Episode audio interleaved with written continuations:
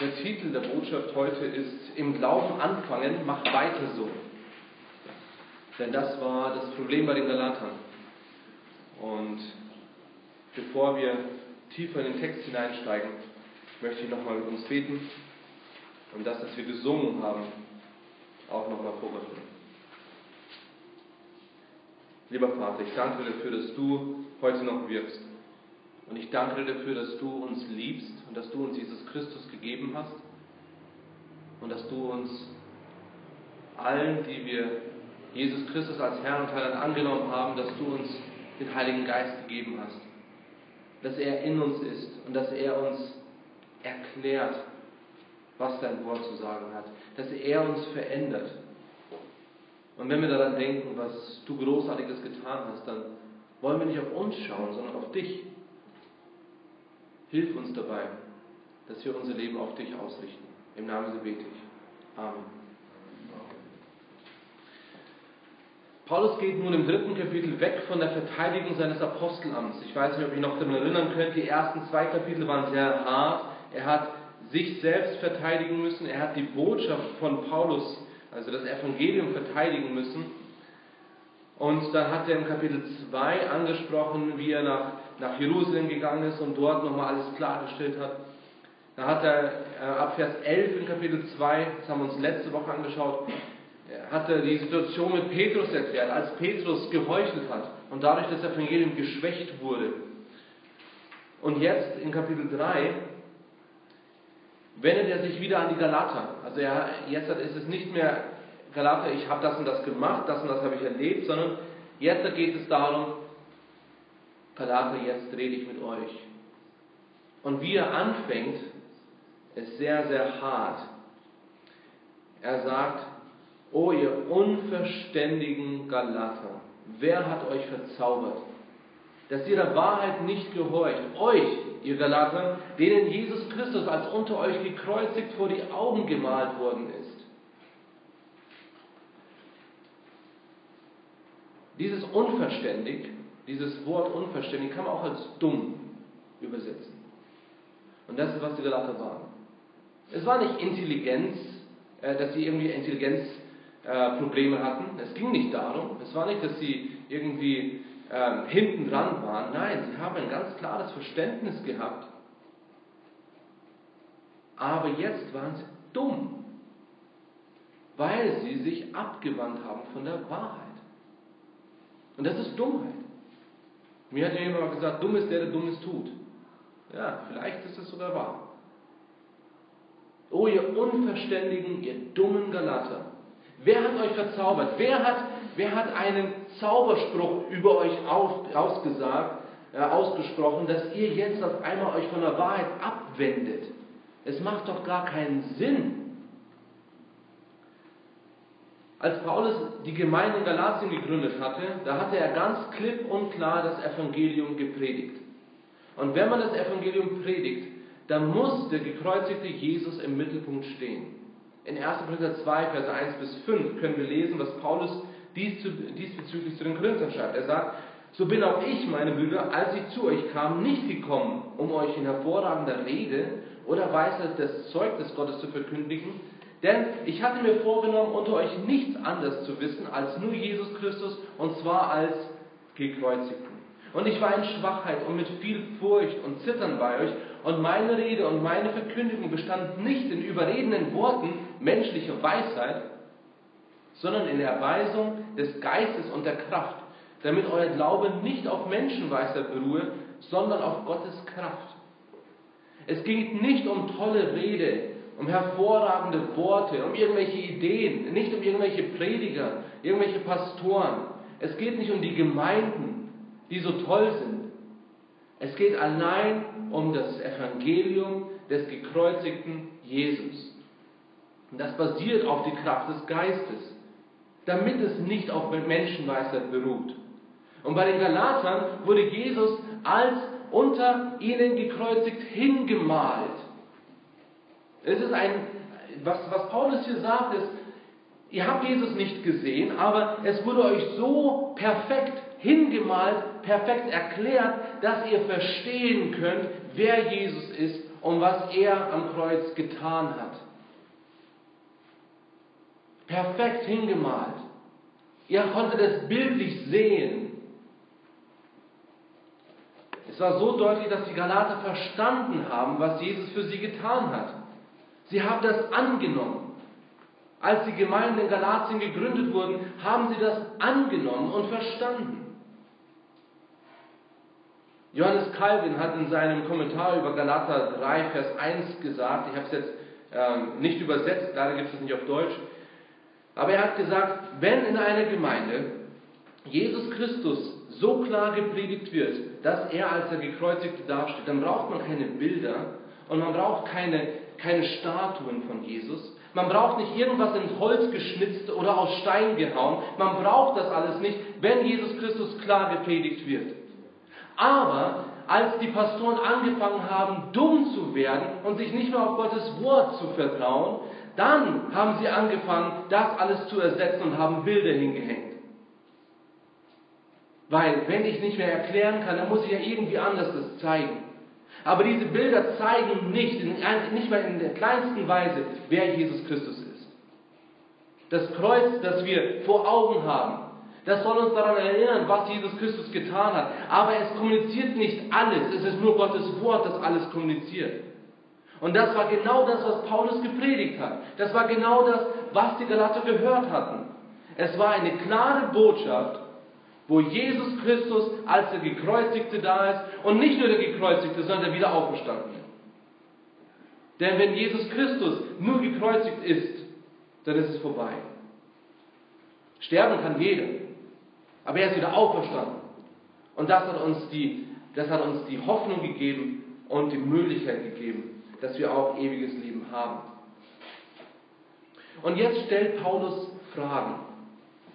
Wir werden heute nur in den ersten fünf Versen bleiben, damit aber diese Grundlage mal gelegt ist. Ab Vers 6 vergleicht dann Paulus das Alte Testament mit der Botschaft vom Neuen Testament. Und er legt dar, dass es schon immer der gleiche Glaube war. Heute schauen wir uns die ersten fünf Verse an, aber ab Vers 6 gehen wir ins Alte Testament hinein und er zeigt ganz klar, es war Abraham schon, der durch Glauben gerechtfertigt wurde. Es war Glaube von vornherein. Ich hatte schon mal gesagt und immer wieder, je mehr ich mich mit dem Galaterbrief beschäftige, umso deutlicher wird es, dass dieser Brief an Gläubige geschrieben ist und dass das Evangelium das Zentrum von diesem Brief ist. Ich habe schon mal gesagt, so viele Leute sagen, wir brauchen das Evangelium nicht, wir sind doch schon Christen. Das ist genau das Gegenteil von dem, was die Bibel sagt. Denn das Evangelium ist nicht nur das, dass du in den Himmel kommst, sondern das Evangelium ist das, was dich auch weiter trägt. Das ist das gleiche Evangelium. Wenn wir sagen, wir brauchen, das ist nur unser Ticket in den Himmel, dann haben wir es nicht verstanden. Dann ist die Frage, hast du es wirklich angenommen? Ein großes Problem, das immer wieder in den letzten Jahrzehnten, Jahrhunderten entstanden ist, immer wieder aufgekommen ist. Dann gab es die Freikirchen und auch bei den Freikirchen hat sich das entwickelt. Immer wieder weg vom Evangelium. Man hat evangelisiert und man hat vergessen, die Leute aufzufangen. Was habe ich denn gemacht? Christoph hat es vor zwei Wochen gesagt, wenn eine Frau, die schwanger ist, ins Krankenhaus geht und das Kind gebiert und sagt, okay, jetzt bin ich Mutter und ich gehe und ich lasse das Kind dort sein. Was ist das für eine Mutter? Aber bei christlichen Kindern bei geistlichen Kindern machen wir das Gleiche. Wir sagen, hey, du bist Christ, äh, du bist ungläubig, du, bist, du gehst in die Hölle, glaub an Jesus Christus, ja, mach ich gut, tschüss. Man vergisst sie in die Gemeinde hineinzuziehen, damit sie das, das Wort Gottes kennenlernen. In diesem Brief an die Galater sehen wir mehr und mehr, wie wichtig es ist, dass wir das Evangelium verstehen und in unserem alltäglichen Leben anwenden. Paulus stellt hier fünf, in diesen fünf Versen viele rhetorische Fragen. Fragen, die sich auf eine persönliche Erfahrung der Galater bezieht und wo die Antworten klar sind. Versteht mich nicht falsch, es geht nicht darum, dass ich meine Lehre auf Erfahrungen basiere oder dass ihr das darauf basieren sollt. Man hat viele Erfahrungen. Aber die Erfahrungen, die ich im Glauben erlebe, das sind Anzeichen dafür, was Christus getan hat. Und das sind diese Fragen, die er hier stellt. Die erste Frage war in Vers 1, wo er sagt, O ihr unverständigen Galater, wer hat euch verzaubert? Er gibt keine Antwort. Die Antwort ist klar. Aber dann in Vers 2 geht es weiter. Wir schauen uns drei Punkte an. Erstens, wer, äh, wie habt ihr den Geist empfangen? Das ist die erste Frage in Vers 2. Dann schauen wir uns an, wie wollt ihr nun weitermachen? Verse 3 bis 4 und dann Vers 5. Wie wirkt Gott in euch? Das sind diese drei Punkte, die wir heute anschauen. Das erste ist, wie habt ihr den Geist empfangen? Er sagt hier in Vers 2, das allein will ich von euch erfahren. Habt ihr den Geist durch Werke des Gesetzes empfangen oder durch die Verkündigung vom Glauben? Ist euch aufgefallen? Werke des Gesetzes, das gleiche, was, wir, was uns aufgefallen ist in Kapitel 2. Dreimal wurde es letztes Mal erwähnt. Diese Werke des Gesetzes und dann im Vergleich den Glauben. Werke des Gesetzes oder Glaube. Entweder oder. Es ist nicht beides. Entweder oder. Entweder Werke des Gesetzes oder Verkündigung vom Glauben. Und hier in Vers 2 fragt Paulus, aber schau dich diese Frage nochmal genauer an. Er sagt nicht, wann habt ihr den Geist empfangen oder habt ihr den Geist schon empfangen? Das sind nicht seine Fragen. Warum nicht? Weil er zu Gläubigen schreibt. Er schreibt zu Gläubigen, die den Geist schon empfangen haben. Wann ist das passiert? Als sie zum Glauben gekommen sind. Vor einigen Jahren, als sich die, die charismatische Bewegung entwickelt hat, dann kam diese Idee raus, dass die Taufe mit dem Heiligen Geist ein zweites Erlebnis ist. Und das ist gefährlich.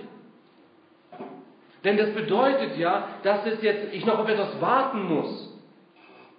Aber Jesus hat gesagt, es ist vollbracht. Und wenn ich an Jesus Christus glaube, dann habe ich den Heiligen Geist, der in mir ist, der mich weiter und weiter verändert. Habt ihr den Geist schon empfangen? Nein, das hat er nicht gefragt. Wann habt ihr den Geist empfangen? Hat er auch nicht gefragt. Das ist unwichtig, denn es geht ja hier darum, wie habt ihr den Geist empfangen? Ihr habt den Geist, Galater, ihr seid Gläubige, ihr habt das ewige Leben. Aber die Frage ist, wisst ihr noch, wie ihr den Heiligen Geist empfangen habt? War es erstens durch das Halten des Gesetzes? Durch eure guten Werke, weil ihr so gut wart? Oder, zweite Option, durch die Verkündigung vom Glauben. Und auch hier gibt Paulus keine Antwort. Er braucht keine Antwort geben, weil es auf der Hand liegt.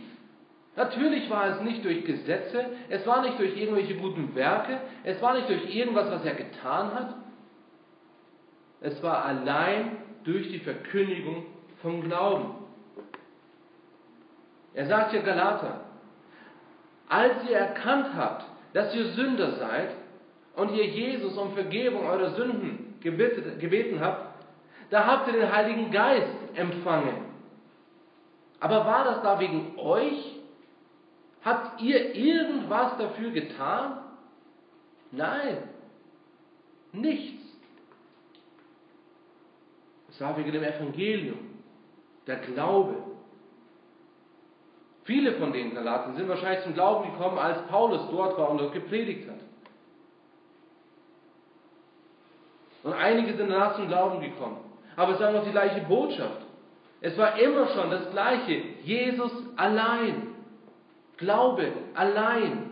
Gnade allein. Das war nicht eine Idee von Luther.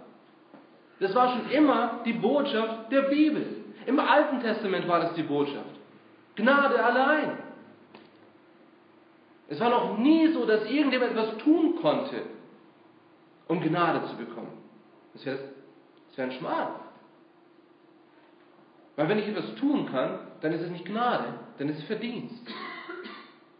Dann habe ich etwas erreicht. Aber Gott wollte von Anfang an nicht, dass das so funktioniert, denn wir können es nicht. Wir sind zu schlecht dafür.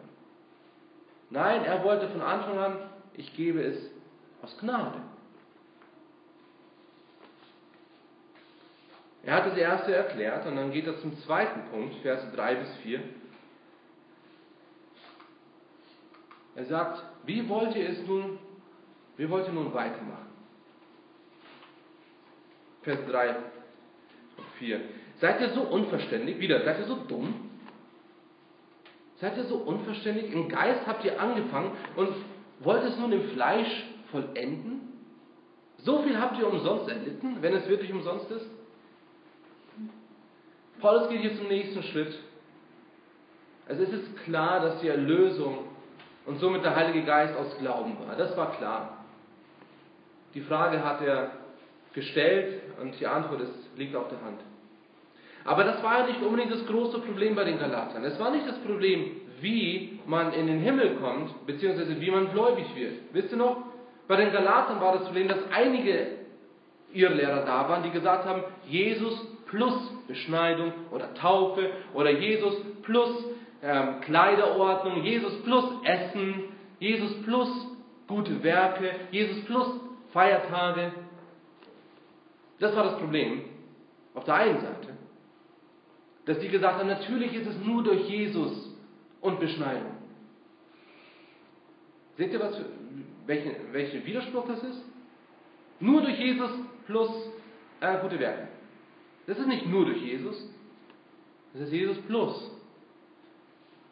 Und dann die andere Gruppe kam und hat gesagt, wahrscheinlich war es die gleiche Gruppe, und dann haben sie gesagt, ja natürlich nur durch Jesus, aber wenn du wirklich dabei bleiben willst, also wenn du wirklich Christ sein willst, dann musst du dich schon beschneiden lassen, dann musst du schon eigentlich Jude werden, eigentlich solltest du die ganzen Essensgebote einhalten. Also natürlich bist du nur durch Jesus errettet, aber wenn du dabei bleiben willst, dann musst du das schon alles tun. Wir haben gesehen, Kapitel 2, das Gesetzlichkeit. Das ist falsch. Das ist Jesus plus etwas. Und Paulus sagt hier, wisst ihr doch, wie ihr angefangen habt? Also im Geist habt ihr angefangen. Es war doch allein durch Gnade, durch Glaube, dass ihr sagt, ich bin gläubig geworden. Und jetzt wollt ihr im Fleisch es fertig machen? Also ihr habt das Ihr verstanden, wie ihr das Heil erreichen könnt. Das ist nur durch Glaube, nicht durch irgendetwas, was ihr tun könnt. Und jetzt sagt ihr auf einmal, okay, jetzt bin ich gläubig, jetzt muss ich das Gesetz halten, damit ich wirklich von Gott akzeptiert werde. Paulus sagt, ihr, ihr, ihr unverständigen Galater, habt ihr das verstanden? Seid ihr so dumm, dass ihr denkt, dass ihr das Heil erreichen könnt, nur durch Glaube, nicht durch was ihr tun könnt. Und dann auf einmal sagt ihr, ja, aber wenn ich das erreicht habe, dann muss ich das Gesetz halten.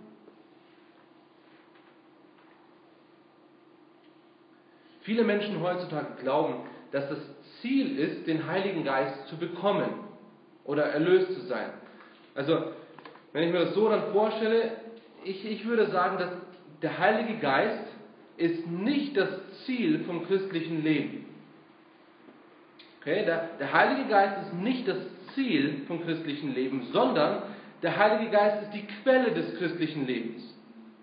Es geht nicht darum, okay, du musst erlöst werden, alles ist gut. Denn wir sind immer noch auf der Erde, oder? Was war der Missionsbefehl in Matthäus 28? Ich lese es euch vor. Matthäus 28, ab Vers 18, sagt Jesus. Und Jesus trat herzu, redete mit ihnen und sprach, mir ist gegeben alle Macht im Himmel und auf Erden, so geht nun hin und macht zu Jüngern, also macht zu Nachfolgern alle Völker und was dann? Also, also macht zu Jüngern, Doppelpunkt, tauft sie und lehrt sie, alles zu halten oder zu bewahren, was ich euch befohlen habe. Wenn jetzt jemand Christ ist, wenn jetzt jemand wirklich erkannt hat, ich bin erlöst, weil Jesus Christus meine Sünden vergeben hat, dann wird die Person nicht schwupps in den Himmel auffahren, Sie wird immer noch hier sein. Aber wie geht es jetzt weiter? Jetzt ist es, okay, jetzt bist du Christ, jetzt lass dich taufen. Nicht, weil du dann erst errettet wirst. Nicht die Idee, okay, jetzt bist du Christ, jetzt lass dich beschneiden, damit es Gott wirklich akzeptiert. Nein. Das ist einfach der nächste Schritt. Und dann, was ist der nächste Schritt? Und lehre sie alles zu bewahren, was ich euch geboten habe. Das ist viel. Unser ganzes Leben werden wir nicht alles lernen. Aber wir sollen danach streben. Und somit ist der Heilige Geist die Quelle des christlichen Lebens. Er ist der, der uns Erlösung gibt. Und dann geht es weiter. Es ist nicht so, okay, ich habe mein Ziel erreicht, fertig, passt. Sondern jetzt bin ich Christ, jetzt kann ich auch so leben. Jetzt kann ich mich auch so verhalten. Es geht nicht darum in Matthäus 28, dass ich Gläubige mache.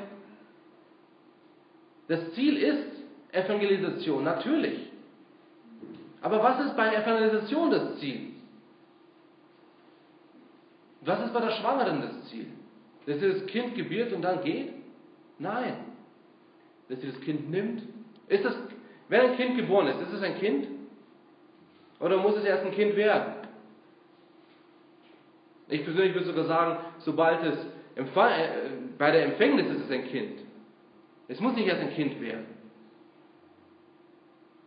Aber wenn wir sagen, ja, okay, jetzt ist das Kind geboren und ja, jetzt muss es erst noch richtig essen, damit es ein Kind ist.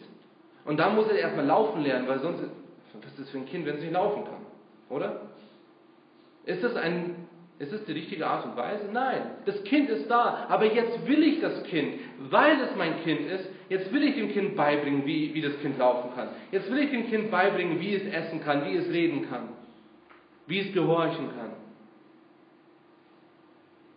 Weil es mein Kind ist, will ich das.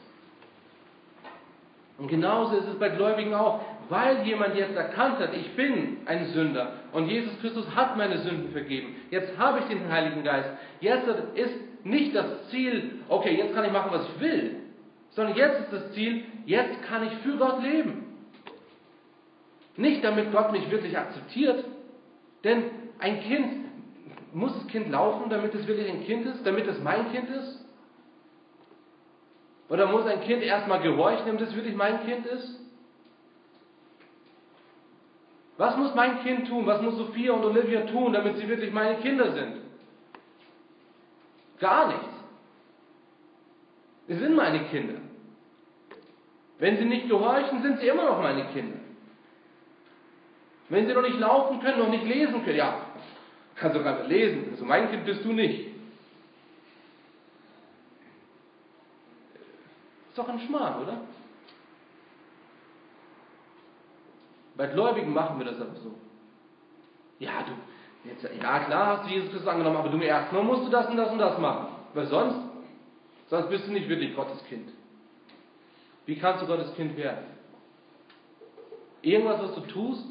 Nein. Überhaupt nichts. Wir sind schlecht. Es geht nicht darum, dass wir Ansehen vor Gott erlangen, sondern weil wir Kinder Gottes sind, können wir jetzt für ihn leben. Und dazu kommt, dass wir wachsen sollen. Es heißt doch Jünger machen. Matthäus 28. Geht hin in alle Welt und macht zu Jüngern alle Völker. Jünger heißt Nachfolger. Ja, gläubig, aber macht sie zu Jüngern. Macht sie zu Jüngern Jesu Christi und tauft sie und lehrt sie. Deshalb sollen wir weiter auf dieser Erde sein, dass noch mehr Leute von Jesus Christus hören. Der Jakobusbrief hat eine ganz klare Botschaft. Der Jakobusbrief spricht davon, ein Glaube, der keine Werke zeigt, ist tot. Und viele Leute sagen, ja siehst du, du musst also doch Werke tun, damit du überhaupt errettet bist. Aber ist das die Botschaft von Jakobus? Jakobus sagt, wenn du wirklich gläubig bist, dann werden Werke kommen. Denn was ist das für ein Glaube, der keine Werke hat? Aber nur weil ich Werke habe, bin ich dann gläubig? Nur weil jemand wirklich gut ist und anderen hilft, ist der dann gläubig? Nein. Aber wenn wirklich jemand, wenn, wenn jemand wirklich gläubig ist, dann wird er Werke haben.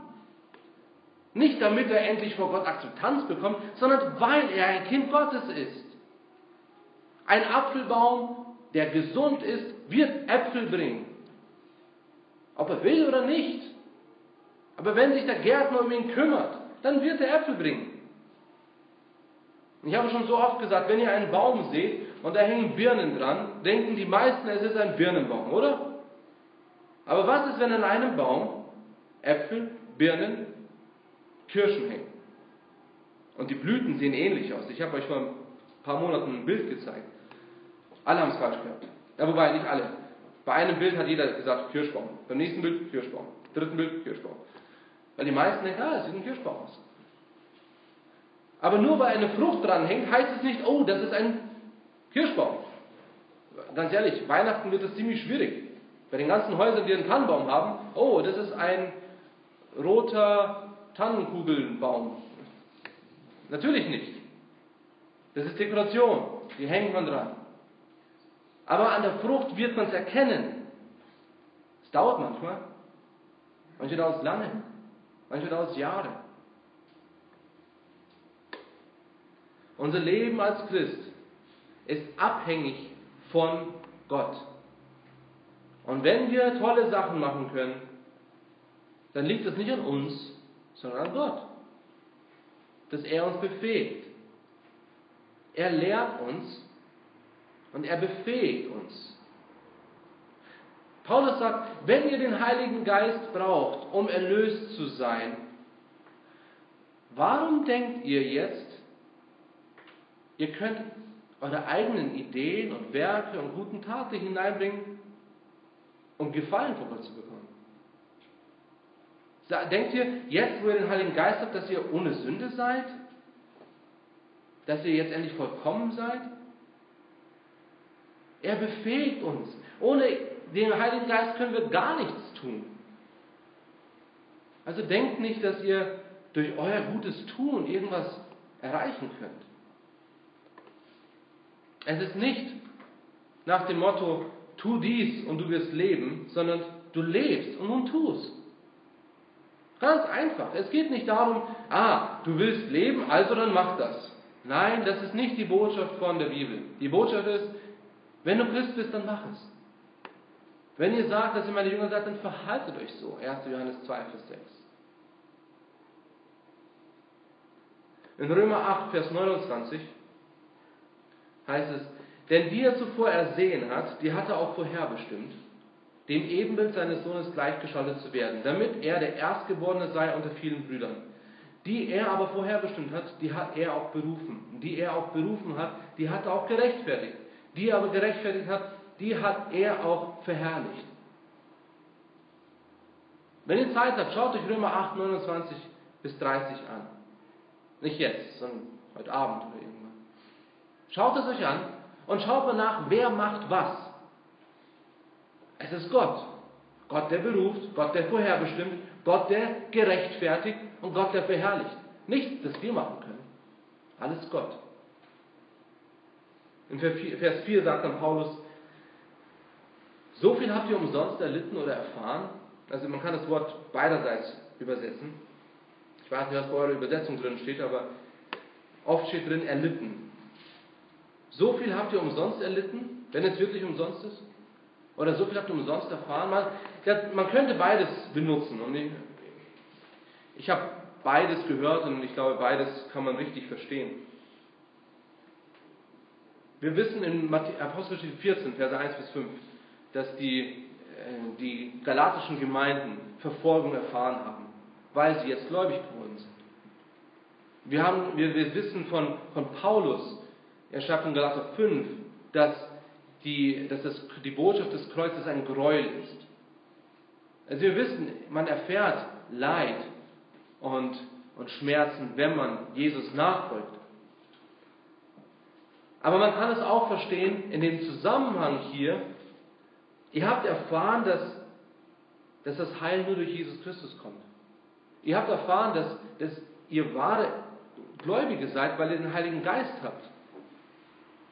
Und jetzt sagt ihr auf einmal, das war alles umsonst? Auch hier gibt er keine Antwort. Weil es offensichtlich ist. Es ist nicht umsonst wenn ich Jesus Christus angenommen habe. Und dann stellt Paulus die letzte Frage. Nachdem er sagt, wie habt ihr den Geist empfangen, nachdem er sagt, wie wollt ihr jetzt weitermachen? Jetzt sagt Paulus, wie wirkt Gott in euch? Wie wirkt Gott in euch? Vers 5. Der euch nun den Geist darreicht und Kräfte in euch wirken lässt. Tut er es durch Werke des Gesetzes oder durch die Verkündigung vom Glauben? Ist euch aufgefallen, wie Paulus die Fragen stellt?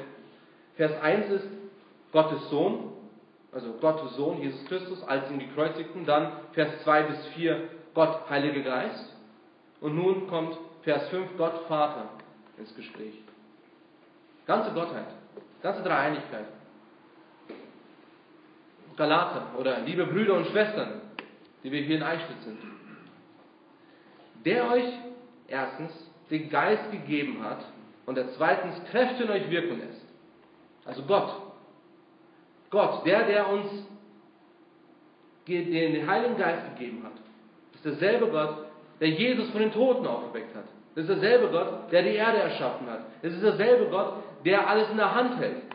Das ist derselbe Gott, der bei der Bekehrung uns den Heiligen Geist gegeben hat. Und er lässt Kräfte in uns wirken. Wie hat er das gemacht? Durch das Gesetz? War es durch die Werke des Gesetzes oder war es durch die Verkündigung vom Glauben? Weil, war es, weil ihr so gut wart? Oder weil ihr so tolle Sachen getan habt? Oder war es wegen der Verkündigung vom Glauben? Die Galater und auch wir müssen verstehen. Erstens, wie werde ich Christ? Und dann, wie verhalte ich mich als Christ? Und wenn ich mich mit diesen zwei Fragen beschäftige, dann soll ich mich fragen, aus welcher Kraft kann ich denn überhaupt Christ werden? Aus welcher Kraft kann ich Christ werden? Aus meiner eigenen Kraft? Nein. Denn ganz ehrlich, es ist nichts in mir, das, das gut ist. Und weiter sagt Paulus, dass, dass, dass wir nicht mal danach suchen. Es, ist, es, macht keinen Sinn für jemanden, der nicht den Heiligen Geist hat und Gottes Wort liest. Er sagt, das macht keinen Sinn. Unverständlich. Aber warum? Weil der Heilige Geist uns die Erkenntnis gibt. Die Irrlehrer in Galatien und in so vielen Gemeinden heutzutage haben auf sich selbst vertraut. Nach dem Motto, schau auf dich. Es gibt einen Autor in Amerika, der heißt Joel Osteen. Er ist auch Pastor von einer, ja, ich weiß nicht, ob es Gemeinde ist. Ich würde es nicht als Gemeinde sehen, aber er hat sehr viele Bücher als, äh, geschrieben als Christ und Erfolg. 40.000 in seiner Gemeinde, das ist ein Stadion. Millionen von Leuten weltweit schauen ihn an. Ich bin sehr froh, dass es noch nicht sehr viel übersetzt gibt von ihm. Ja, auf Deutsch. Wirklich sehr froh. Aber er hat ein Buch geschrieben, letzte, das letzte Buch, und zwar heißt es The Power of I Am. Also die Kraft von Ich Bin. Und als ein Theologe in meinem Kopf sofort, ah, endlich ein Buch über Ich Bin. Also Gott, der gesagt hat, der Ich Bin hat dich gesandt. Und als Jesus gesagt hat, ich bin, der ich bin. Ich so, ja, endlich, vielleicht hat er es doch gecheckt. Kurz darauf habe ich ein Interview gesehen über das Buch. Und der ähm, Joe Austin hat gesagt, in diesem Buch geht es, natürlich denkt man zuerst an Gott, ich bin. Aber in diesem Buch geht es darum, man soll zu sich selber sprechen und so oft reden wir schlecht über uns. Nach dem Motto, ja, ich bin so schlecht oder ich bin nicht so talentiert. Aber was wir wirklich tun sollen, ist einfach sagen, ich bin so gesegnet und ich bin, ich bin so toll. Das ist die Botschaft von ihm.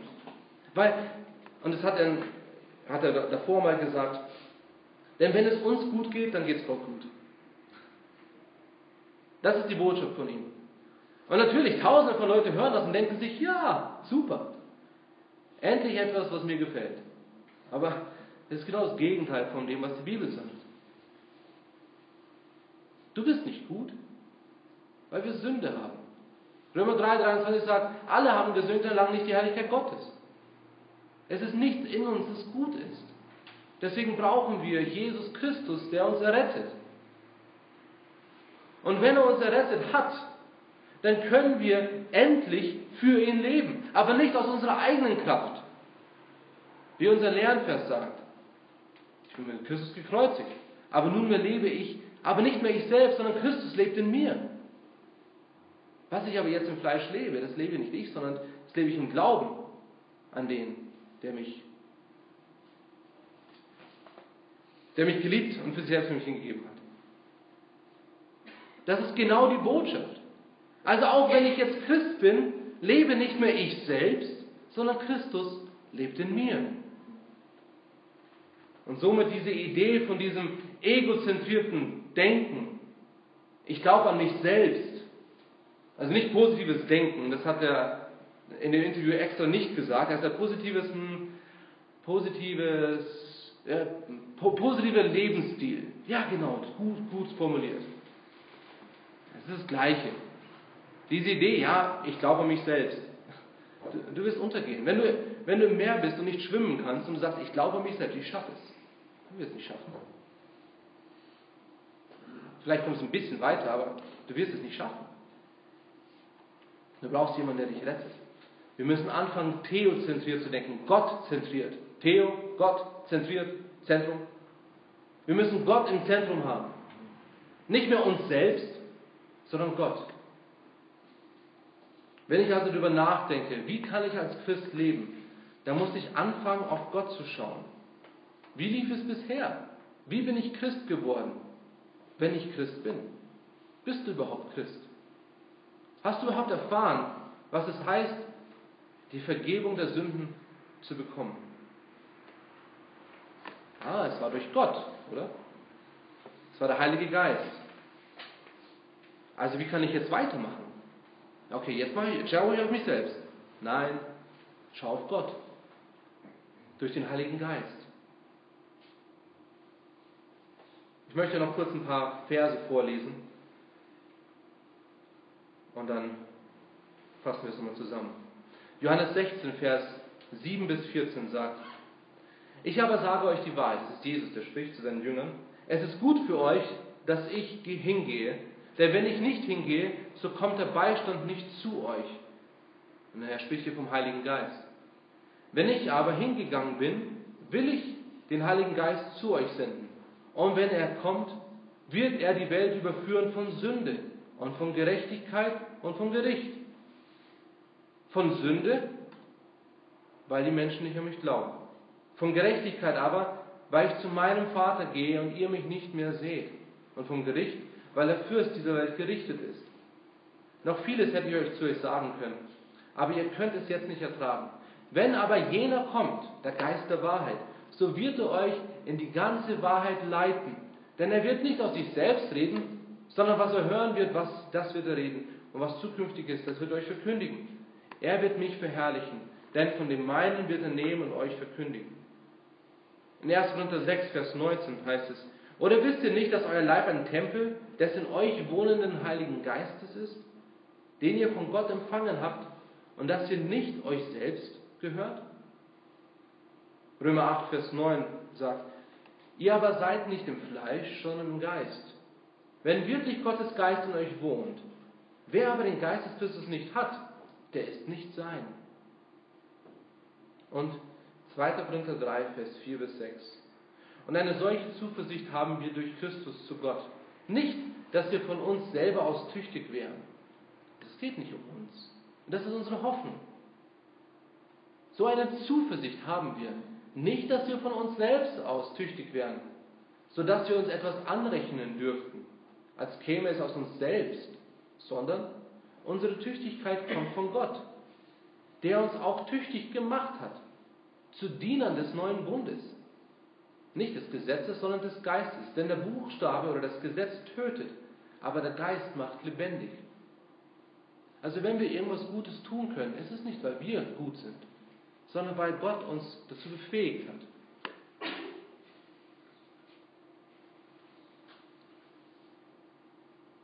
Als Zusammenfassung möchte ich euch drei Aufforderungen geben. Ich habe es nicht auf der PowerPoint, aber es ist nicht so viel zum Schreiben. Erstens, kenne die Wahrheit. Kenne die Wahrheit. Denn pass auf, wenn du was Falsches hörst, also wenn irgendwas kommt, Jesus plus etwas, es ist falsch. Und du musst die Wahrheit kennen. Zweitens, habe ein gesundes Urteilsvermögen. Habe ein gesundes Urteilsvermögen. Wir wissen aus 1. Thessalonicher 5, prüft alles, aber das Gute behaltet. Prüft alles. Wenn ich etwas sage, prüft es. Okay? Wenn ihr irgendwas hört, prüft es. Vergleicht es mit der Bibel. In 1. Johannes 4, Vers 1 heißt es, Geliebte, glaubt nicht jedem Geist, sondern prüft die Geister, ob sie aus Gott sind. Denn es sind viele falsche Propheten in die Welt ausgegangen. Prüft. Also habt ein gesundes Urteilsvermögen. Und drittens, verteidige die Wahrheit. Verteidige die Wahrheit. 1. Timotheus 6, Vers 20 sagt, Timotheus, bewahre das anvertraute Gut, meide das Unheilige, das nichtige Geschwätz und die Widersprüche der fälschlich sogenannten Erkenntnis. Bewahre das Gute, das anvertraute Gut. Und ich möchte enden mit einem Beispiel von Spurgeon, der gesagt hat, ein Baum, der immer wieder umgepflanzt wird, bevor er überhaupt Frucht bringen kann, der immer wieder umgepflanzt wird, wenn du so einen Baum hast und wenn du so etwas tust, dann wirst du keine großen Scheunen brauchen für die Äpfel, denn er wird keine Frucht bringen können. Aber das Ziel vom Apfelbaum ist, Frucht zu bringen, zu wachsen. Also bleib dabei. Nicht, weil du sonst dein Heil verlierst. Bleib dabei, damit du Frucht bringst. Kenne die Wahrheit, habe ein gesundes Urteilsvermögen und verteidige die Wahrheit. Beten. Lieber Vater, ich danke dir dafür, dass du uns liebst, dass du uns Jesus Christus gesandt hast, der für uns am Kreuz gestorben ist. Und dass du uns dann den Heiligen Geist gegeben hast, der uns verändert, der, uns, der in uns Frucht bringt, der mehr und mehr auf dich zeigt. Ich bitte dich dafür, dass jeder, der hier sitzt, weiß, wo er die Ewigkeit verbringen wird. Wir wissen, es gibt nur Himmel oder Hölle. Und du hast gesagt, alle, die Jesus Christus als ihren Herrn und Heiland angenommen haben, kommen in den Himmel. Und alle, die das nicht angenommen haben, werden in der ewigen Verdammnis sein. Deshalb bitte ich dich, dass du in den Herzen wirkst, so wie wir es vorhin gesungen haben. Nimm das Herz und nimm die Härte hinweg und öffne das Herz, dass sie die Erkenntnis bekommen. Und für jeden, der schon Jesus Christus als Herrn und Heiland angenommen hat, bitte ich, dass du hilfst, dass sie, dass sie eine, wirklich eine gesunde, ein gesundes Urteilsvermögen bekommen. Dass sie die Wahrheit kennen und verteidigen. Dass sie standhalten. Dass sie Wurzeln schlagen und dass sie Frucht bringen. Damit du die Erde bekommst. Du bist der, der in uns Frucht bringen kann. Du bist der, der uns befähigt. Und dafür danke ich dir. Im Namen bete ich. Amen.